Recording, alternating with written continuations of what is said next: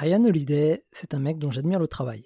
C'est un auteur prolifique qui écrit pour de nombreux magazines et journaux dont Forbes, The Guardian ou encore le New York Times.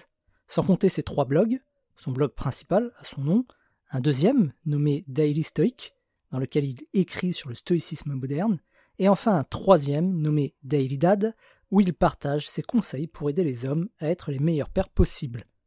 Il anime également un podcast dans lequel il a eu l'occasion de discuter avec des invités prestigieux comme Tim Ferriss ou Matthew McGonaghy.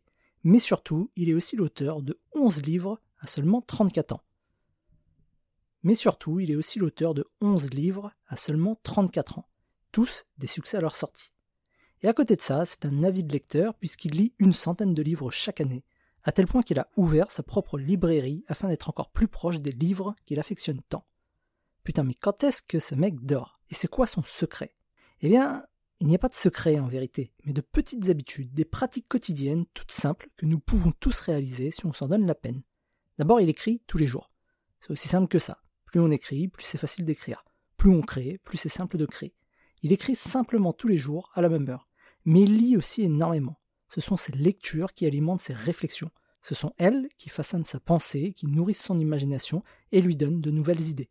Pas de techniques miracles, uniquement des techniques ennuyeuses qui, elles, produisent des résultats miraculeux.